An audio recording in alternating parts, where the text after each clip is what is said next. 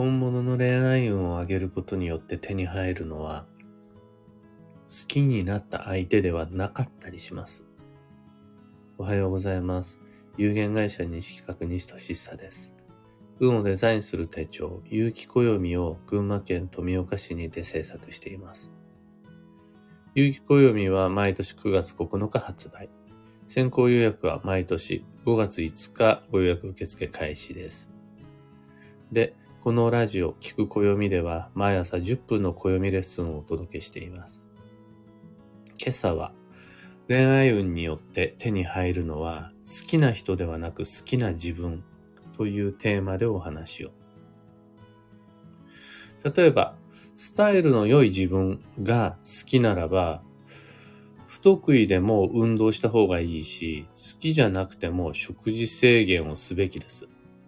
それそのものは自分にとって不都合だったり嫌だったりするかもしれませんが、スタイルの良い自分が好きであるならば、それに伴う様々な苦労、面倒、勉強が必要になるはずなんです。で、できちゃえるはずです。あとは、周囲から頼りにしてもらえる自分が自分は好きなんだったとするならば、面倒でもやっぱり人のお世話が必要になったりするし、他人のためにお金を、時間を使わなくちゃならない時も出てくるでしょう。それが、もう、そういう自分が好きであるならば、結果として働き方や暮らし方もある程度決まってくることになるはずなんです。ただ問題なのはですね、スタイルの良い自分が好きでも、食事制限はしたくない人がいるわけです。職場で頼りにしてほしいって望んでいるけれども、自分のことしかやらない人もいて。ここがですね、恋愛運の関わってくるポイントになります。恋愛運が良い人は、好きのために面倒や不向きを乗り越えることができます。一方で恋愛運が悪い人は、好きな人はいる。でも、好きと伝えるのが恥ずかしい。みたいな感じになってきちゃいます。だから好きなことはある。でもお金がないから無理。みたいな、好きを手に入れない理由の方を語るのが得意です。あとは、好きな場所あるんです。でも休みがなくて全然行けません。みたいな、いや、いけない理由じゃなくて、それを乗り越えられるのが好きっていうことなんだけど、できてないんだから、それ実は好きじゃないんだよとまでは言わないけれど、恋愛運は悪いと考えられます。恋愛運が良いと、好きに付随する様々な手間、壁を乗り越えることができます。当然、好きにたどり着けるわけです。これ裏を返すと、好きを目指すんだったらもっと恋愛運を高めましょう。そこには、ただ好きっていうだけで手に入るような楽な現実ってなくって、なんかいろんなものを乗り越えてようやく手に入るのが好きだったりします。この乗り越える原動力が恋愛運だったりします。恋愛運が良いとは、すべてのものが好きになるとか、すべてのものから好きになってもらえるという便利な好都合ではなくって、こう好きなものにくっついてくる面倒とか手間を乗り越える原動力が手に入るっていう感じです。そして、そうして乗り越えた先で手に入るのは、好きな人でも好きなものでもなく、好きな自分です。高価なものが好きなのにお金は使いたくないとか、投資と貯蓄の工夫はしないとか、そういう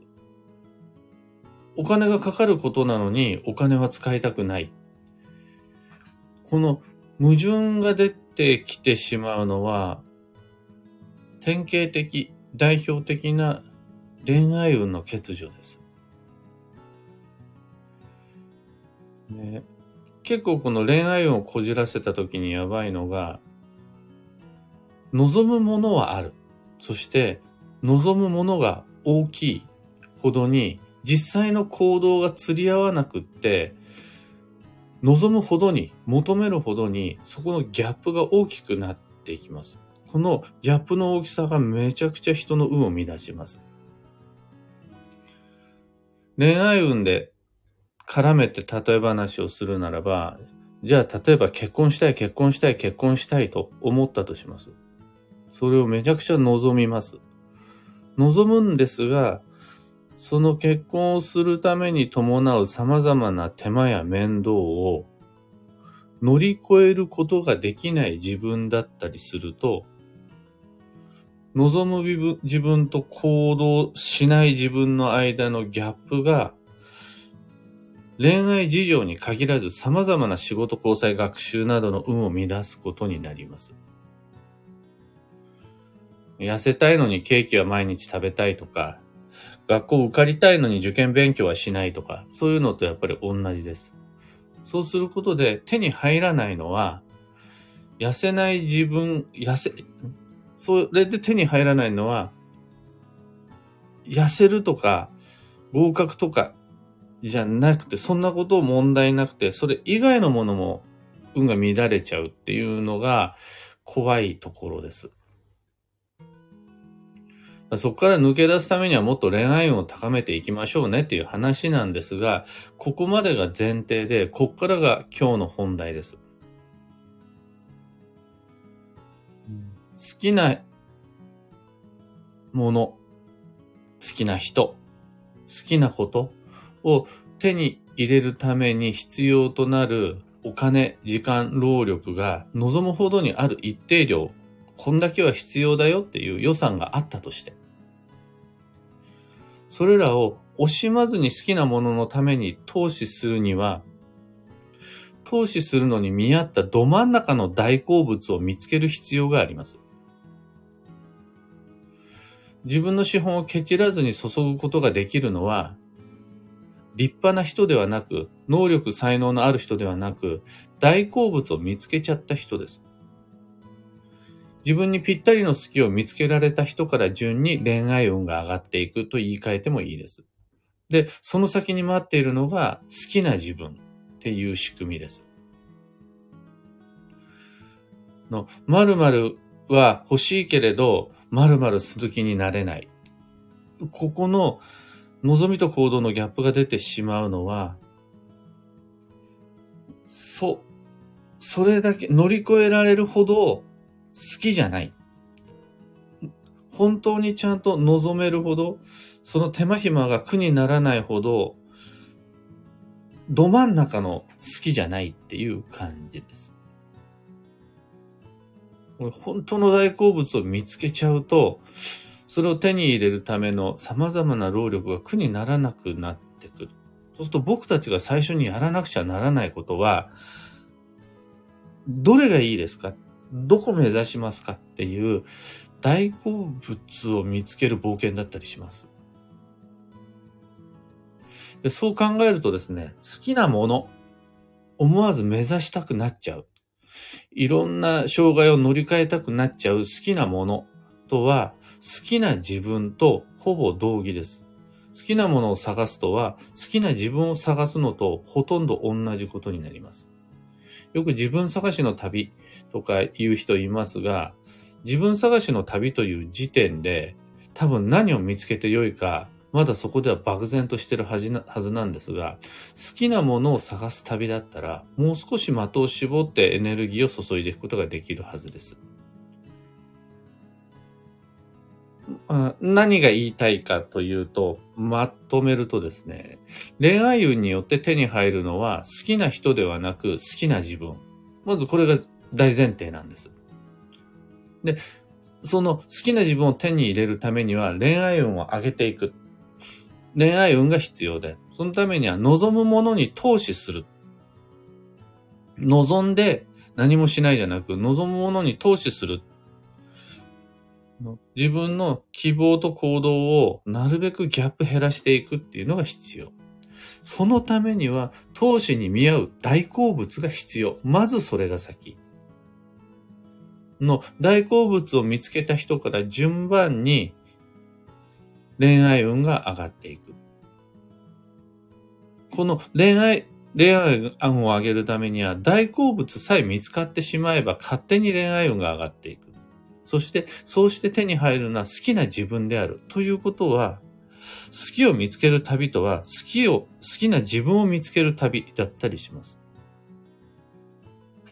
これが結果としてその先で人に好かれるとか物に好かれる、場所に好かれる、仕事に好かれる、チャンスに好かれるなどの様々な幸運へと発生していきます。というわけで、まだ好きな自分が見つかってないならば、もしくは好きな自分を見失ってしまったとするなら、それは恋愛運が下がってるということなんですが、どうしてそのような状況が起こるのかというと、もしかしたら今自分は大好物を見失ってる恐れがある。それだと恋愛運が上がりようがないということになるわけです。一方、毎日をつやつや過ごしてる人、今日も張り合いよくいろいろな手間暇をかけられてる人は、恋愛運が良い人なんですが、その裏にあるのは実はもう大好物と日常的に接することができているんであろう。と考えられます。今朝のお話はそんなところです。ヒントを見つけてもらえたら配信終了後、いいねのボタンお願いします。3つ告知にお付き合いください。1つ目が有機暦ユーザーのためのオンラインサロン、運をデザインする暦ラボに関して。ラボは暦の知識を共有、交換するコミュニティです。昨日サロン記事で2024年度の有機暦の表紙デザイン案を3つあげました。ラボ面の方チェックしてください。それと、今日はこの後8時半から毎週金曜日の朝恒例のオンライン配信あります。今日のテーマも相変わらず暦の読み解き方になります。二つ目の告知が東京鑑定会に関して月に一度第4水曜日に東京の青山にてお待ちしています。次回の開催は2023年3月29日です。桜の咲く頃、ご予約お待ちしております。三つ目の告知が12ヶ月の恋愛運デザイン2023に関して。こちら Facebook グループを利用したオンライン講座です。受講のためには Facebook アカウントが必要になります。そして、今日、2月24日、一粒万倍日から、恋愛運を、大好物を見失いかけた大人のために恋愛運、これは何て言うんだろうな。恋愛運の準備運動というか、見失いかけた恋愛運のリハビリというか、を始めます。講座そのものはもう1ヶ月以上まだ先になるんですが、恋愛運のリハビリはもう今日から始めていきましょうっていうのをその Facebook グループ内でやるので、お時間あればご参加ください。サロンも東京鑑定会も恋愛運デザインも詳細のリンク先は放送内容欄に貼り付けておきます。さて、今日という一日は2023年2月24日金曜日一粒万倍日。春の息吹と歩調を合わせるようにして運も確実に動き始めています。なので、僕たちも少しずつ助走の勢いを強めて参りましょう。まずはとにかくスケジューリングです。充実の3月を過ごすためのスケジュールを今から少しずつ変更修正調整していきながら自分らしい予定を作っていって吉です。幸運のレシピはべったら漬け。これは発酵保存食品が吉という意味です。べったら漬けのように麹を使うなら、例えばお味噌であるとか塩麹とか発酵調味料もやっぱり保存食品になるので吉です。今日のキーワードは代謝。終えてから始める。その心は、前のことがまだ途中なら次のことは始めない。まず過去の課題を片付けてそこからその後に新しい課題を始めていくのが良いです。で、ここで重要なのが、もう区切りがつくのを慌てずに待つという根気も時に求められる一日です。以上、迷った時の目安としてご参考までに。ところで、毎朝スタンド FM から配信しているこのラジオは、Spotify、Amazon Music、YouTube、Audible、Apple Podcast などでもご聴取いただけます。普段使いのアプリの方でフォロー、チャンネル登録お願いします。それでは今日もできることをできるだけ、西企画西俊久でした。いってらっしゃい。漢方花子さん、おはようございます。そちら曇り。こちらも真っ白な空の曇りです。小川智美さん、おはようございます。そちらも曇り。寒い朝じゃないですか。あったかくしてお過ごしください。キーボードさん、おはようございます。ひでみんさん、おはようございます。かよさん、おはようございます。ゆうさん、おはようございます。くれなさん、はなさん、オペラさん、おはようございます。N シャンチさん、ビートさん、ともみさん、ちななおさん、ロミさん、おはようございます。サバカンさん、初めてご挨拶させていただきます。おはようございます。とのこと。ご丁寧にありがとうございます。たかさん、なかさん、アルココさん、おはようございます。小川智美さん、大好物を見つける冒険。可愛い表現で忘れないように慌ててメモしました。大好物、分かってるのに時間を費やしすぎるからと、あえて離れてしまうこともあります。大好物ならそのための時間確保しなければと改めて思いました。とのこと。もう、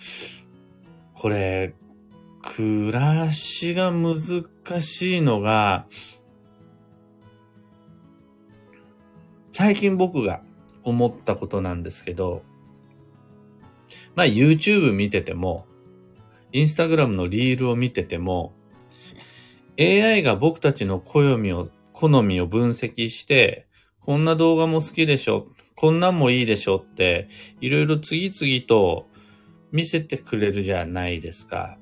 あれで、あっという間に5分、10分、時間経過しちゃいませんかそれって、ある意味恋愛運だと思うんですよ。ある意味。えーそうすると、ある意味、自分の好きな好みの情報、あとは動画のために時間を使っているんですが、それ、落とし穴だなと思うのが、その先で手に入るのって、好きな自分かっていうとそうでもないと思うんですよ。僕は、ああ、また、暇を潰してしまった。時間を盗まれてしまった。あっという間に5分、10分経っちゃったって思って、そういう自分はあんま好きじゃないんですよね。これがね、日常にいっぱい溢れていて、あの、ちょっと手が出ちゃうお茶菓子だったりとか、ちょっと立ち止まって無駄遣いしちゃうお金だったりとか、結構ありませんか？この、ちょっと気になるものには、お金や時間や労力を使わされちゃうんですよ。そうするともう時間なくなるじゃないですか。お金もなくなるでしょう。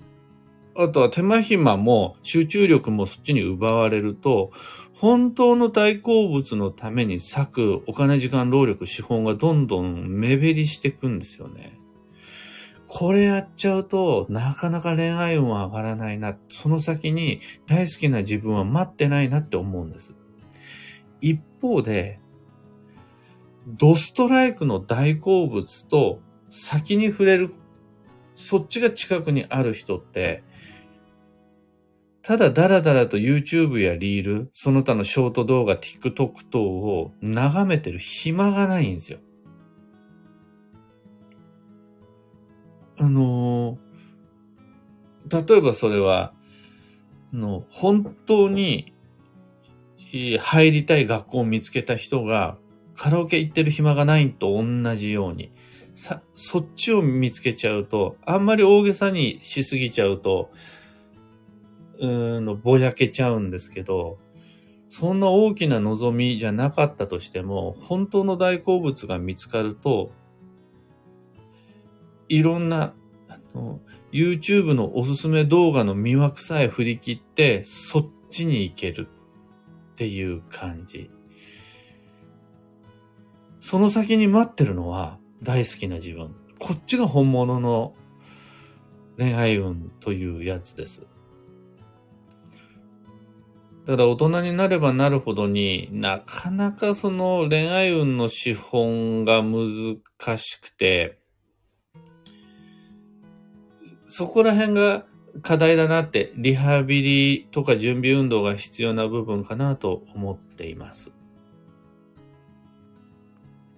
オペラさん、数年前、長らく推していたグループが解散してしまい、ちょうどコロナ禍ということもあって、それ以降パタッと推し活をするようなこともなくなりました。昨年末、全く別方面に新たなる推しを見つけ、久々に自分の好きという感覚を取り戻しました。今朝の先生のお話、なるほどと思いながら聞いておりました。ありがとうございます。その、やっぱり、張り合いよく、ああ、こういう自分好きだわ、と、頑張れるようなモチベーションをくれるものは、それ、ドストライクの大好物であり、典型的な恋愛運だと思います。みかんさん、好きだったアーティストのライブへ久しぶりに行きました。そのアーティストから遠ざかっていましたが、ライブへ行くと、やっぱり好きだと再認識しました。好きって感覚素敵ですね。僕はね、やっぱり触れる機会を作らないと、なんかね、好きのことを忘れちゃったり、好きが薄れちゃったりもするわけです。そして、やっぱり、言っちゃえばそのアーティストを好きを取り戻せるし、また、そのアーティストのことが好きという気持ちが幾面倒を乗り越えさせてくれるので、その繰り返しによって恋愛運がどんどんどんどん上がっていく。恋愛サイクルができていくっていう感じ。そこで僕たちに求められるのは実は、そのアーティストのライブへ行くというスケジューリングだったりするんですよね。何月何日の公演へ行くという予定を立てて、そのためにはチケットを手に入れて、そこまでの日々を過ごしていく。そうすると、ライブへ行く当日までの日々、恋愛運が上がってくんですよ。こ、ここでやっぱ暦が役に立つんだろうなと思ってます。モリーさん、おはようございます。自分の好きに関するテーマ、ものすごく気になります。後ほどじっくりと楽しみに拝聴いたします。アーカイブぜひご確認ください。というわけで、今日もマイペースに運をデザインしてまいりましょう。僕も行ってまいります。